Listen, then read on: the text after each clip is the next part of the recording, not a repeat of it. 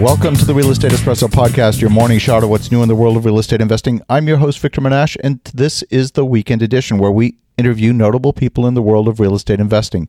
Today is no exception. We have a man named the Apartment King in Dallas. Welcome to the show, Brad Sumrok. Glad to be on, Victor. So, Brad, you are an educator, you're an apartment investor, you've got thousands of units in your portfolio. Give us a little bit of the backstory, some of your journey, how you got from your first investment to where you are today. Well, before I started investing, I had two degrees and 17 years in corporate America, and I started my investment career by reading Rich Dad Poor Dad, went to a seminar, and invested in my specialized education. And as a result of that decision, which honestly a lot of people made fun of me for going to a seminar in the corporate world, I was able to buy a 32 unit apartment building, and that was my first investment property. So I did not start with a single family rental. Well, you know, so many people start with that single family home. I certainly did. Frankly, wasted a lot of time doing projects that were far too small. And, you know, if I was to go back and do it again, I would certainly do what you did and start bigger much, much sooner. Obviously, you've had some success as a real estate investor. What took you into the realm of education? Well, I was able to quit my job in three years because when I invested in specialized education and read Rich Dad Poor Dad, I learned that retirement, instead of saving your money and diversifying and investing for the long term and hoping you die before you run out of money when you retire at 65 or 70, that definition became replacing your W 2 income with investment income. So I was able to do that within three years of apartment investing, and I was only 38. So what was I going to do? You know, go to uh, Mexico and sip pina coladas would have been pretty boring after a couple months. And what started happening is people would come to me and ask me how I did it uh, my mentor actually was growing his company and he asked me if I wanted to help him with that. And, you know, investing in apartments for me has always been something I was able to do part time. And that's what I tell my students now is you don't need to quit your job to be a real estate investor. In fact, I would recommend that you not quit your job to be a real estate investor until you're able to replace your income. Well, that's exactly right. You know, one of the things that I've seen certainly over the last four or five years, the multifamily asset class has become very hot. There's a lot of people chasing product. In fact, many properties, when they come on the market, I see multiple offers.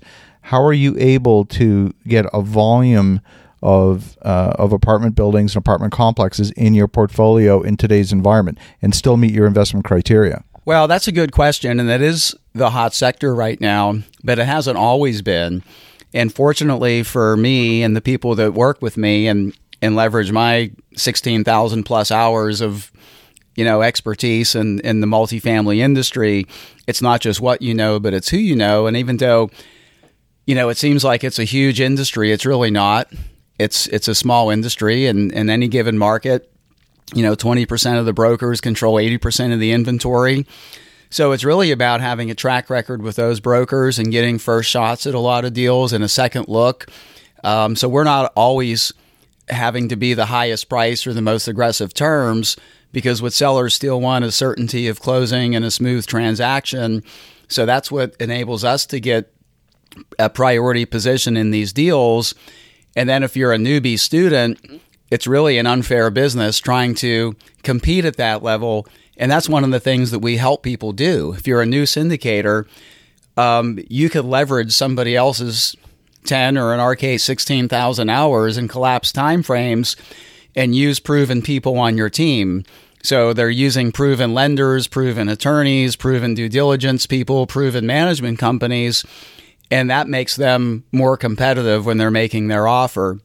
Now, the other thing you mentioned is meeting your investment criteria.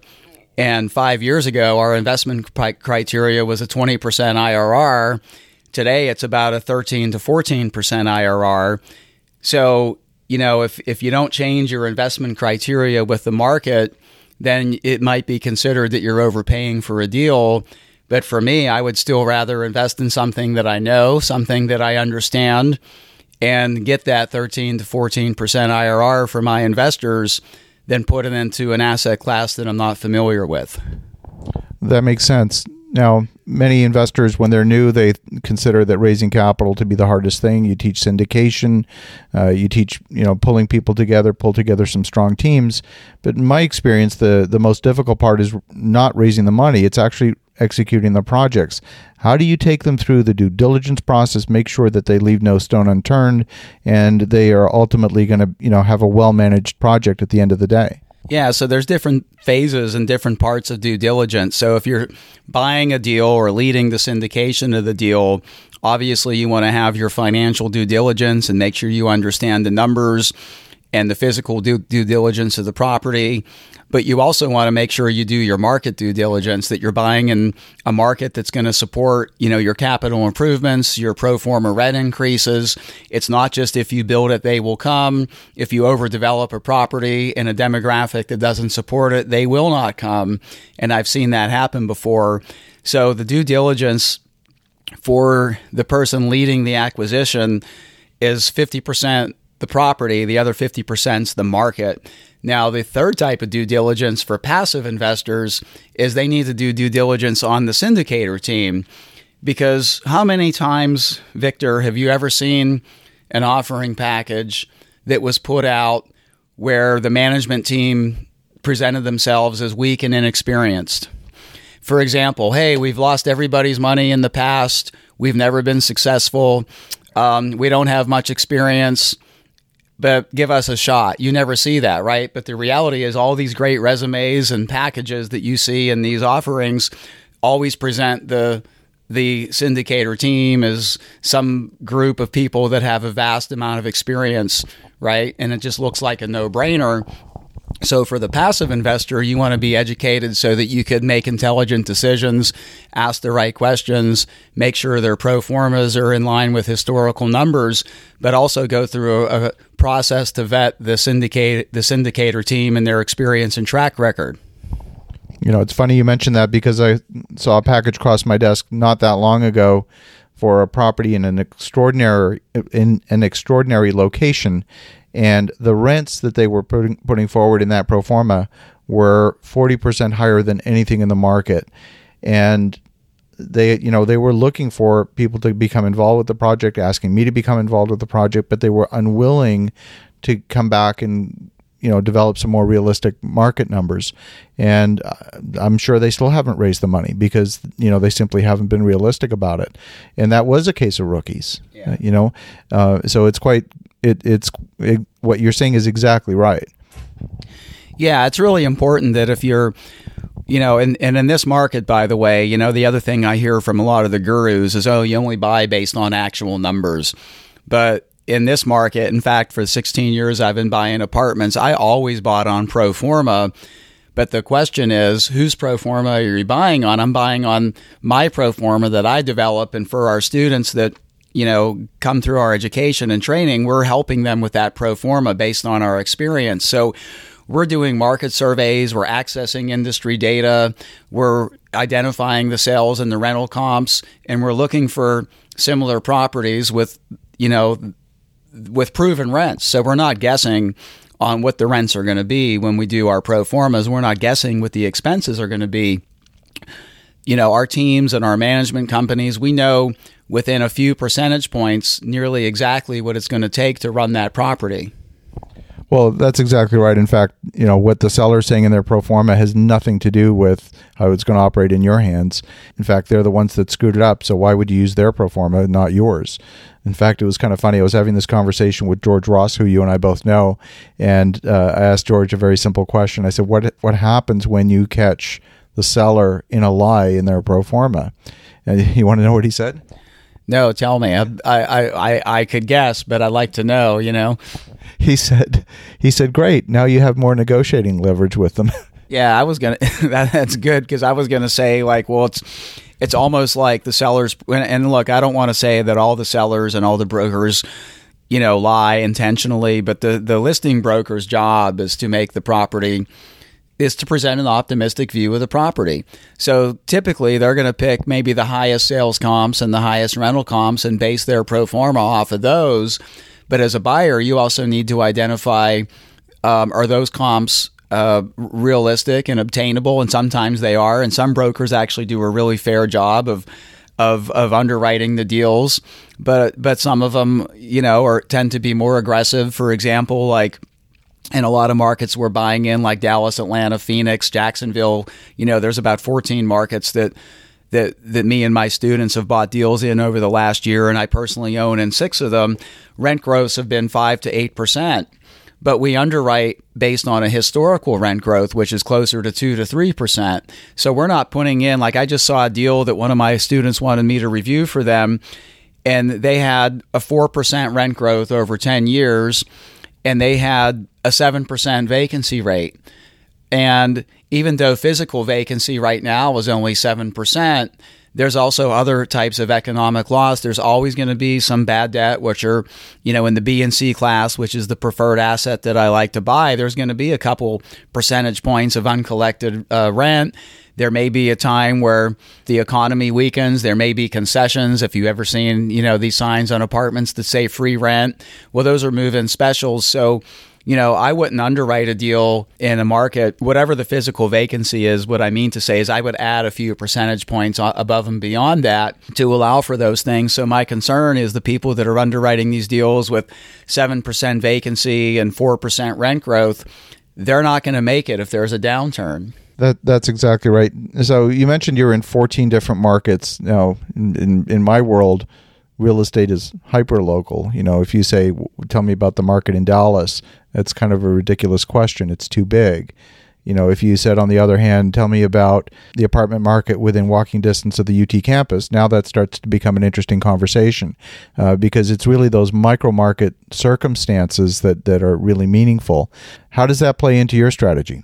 You know, I've been a Dallas resident for 10 years. I'm a Florida resident now, but our business is based out of Dallas. So Dallas actually has 37 different submarkets. And then, you know, people talk about DFW. Well, Dallas and Fort Worth are two distinct cities with two distinct demographics and two distinct personalities.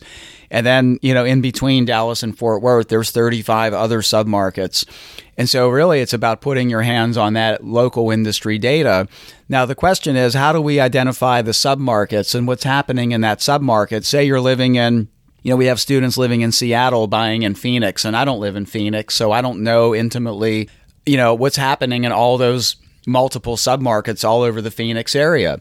Well, that's why we invest in industry data. So I could type in the address of a property nationally and pull up exactly what's happening within a one mile, three mile, and five mile ring, looking at population growth, demographics, vacancy rates, the largest employers, are people moving in or people moving out. And that's the type of information that you need to be able to drill down into, the type of information we invest in, because this is what the big companies are doing. You know, the big companies have access to this data, and the, the small investor, you know, going from the newbie even to somebody with three or four deals that might have 500 doors, they don't have the economies of scale in their company to spend three to five thousand a year to have national access to industry data, and that's one of the things that we do, and we've we're able to leverage that in our coaching with our students. Let's talk switch a little bit. Talk about students. What are let's say the top three rookie mistakes that you see students make over and over again? Well, you know it's it's it's more on the mindset side actually. It's you know one is giving up. They you know they look at five or ten deals and then they say oh this isn't working for me. And the reality is we've had people that looked at three deals made an offer and got it under contract and closed but then everybody else looks at them and says well if that's not happening for me then maybe i made a maybe i didn't make the right decision to be a multifamily investor. And my view is if, if you follow a proven path you will get there you know, you will get there. And so some of my students that have been looking at deals for seven, eight months, they call me and say, Well, Brad, what am I doing wrong? And I dissect their process. I dissect how they're approaching brokers. I dissect how they're underwriting deals. And I just tell them, just stay on course. You're going to get there. And those that persevere end up getting deals. Okay, so that's one. The second one would be, and it's it's interesting because this is going to sound like I'm tooting my own horn, but one of the reasons that we offer the education and the coaching is to avoid these types of mistakes. You know, we could if we could see what they're doing, we could we can get them on the right course, but people out there have unrealistic expectations. A big mistake, I think, is is not getting mentoring. Like I couldn't imagine how I would have bought a 32 unit building without screwing it up if I didn't have somebody that's been there and done that hold my hand through the process. And now imagine that you're syndicating a deal with other people's money in addition to your own. I mean, the stakes are pretty high, and that's why you know we're so passionate about education you know, and just common things that like syndicators will do is they take their eye off the ball. They could rush through. We talked about the importance of due diligence and not just looking at the property, but I think a lot of people miss the market piece. They they just look at the numbers, and especially people with my type of background, which is an engineering background, we tend to focus on oh the numbers, the numbers, the numbers, you know, and we're so left brain but there's that right brain component which is what about the market what about the demographics you know is is this property going to be able to attract the right clientele? And are we going to put in the right level of capital improvements and, and, get the bang for our buck on our capex? So I, you know i could probably rattle off 15 or 20 more but those are the three that just come to my head right now. That's awesome. If folks want to get in touch with you how would they do that? Well they, the best way is just to go to my website and that's bradsumrok.com and there's no c in my last name and that's it's b r a d s u m r o k with no c dot com and you hold meetups in dallas and any other locations well, so we do our we do weekend trainings three times a year in Dallas, and these are 16 hour intensive training events, and, and I conduct the whole training event. And then we also have meetup groups scattered in different markets over the country. And these are meetups that my students actually co organize with me. And so they'll do, you know, once a, a, month or so in, in 31 different markets right now. And, and our meetups are called Apartment Investor Mastery and then the name of the city. So we have those in 31 different cities. And these are successful students that also, you know, wanted to, to help spread the word about the Brad Sumrok training program. So you could look up look us up on meetup, meetup.com, apartment investor mastery, your city, and see if there's something near you. Well, it's always great to connect in person. You know, we get to see each other every couple of months, and so I'm just you know glad that we managed to connect face to face as opposed to over the phone or over Skype. And uh, look forward to spending the rest of this uh, conference with you. Thank you very much. I enjoyed it a lot. Thanks so much. Well, I hope you got value out of that conversation with Brad Sumrok. He's a real expert when it comes to multifamily investing. And if you want to reach out to him, reach out to him directly at bradsumrok.com. That's B R A D S U M R O K.com. And in the meantime, as you're thinking about investing in multifamily, have a spectacular day, make some great things happen, and we'll talk to you again tomorrow.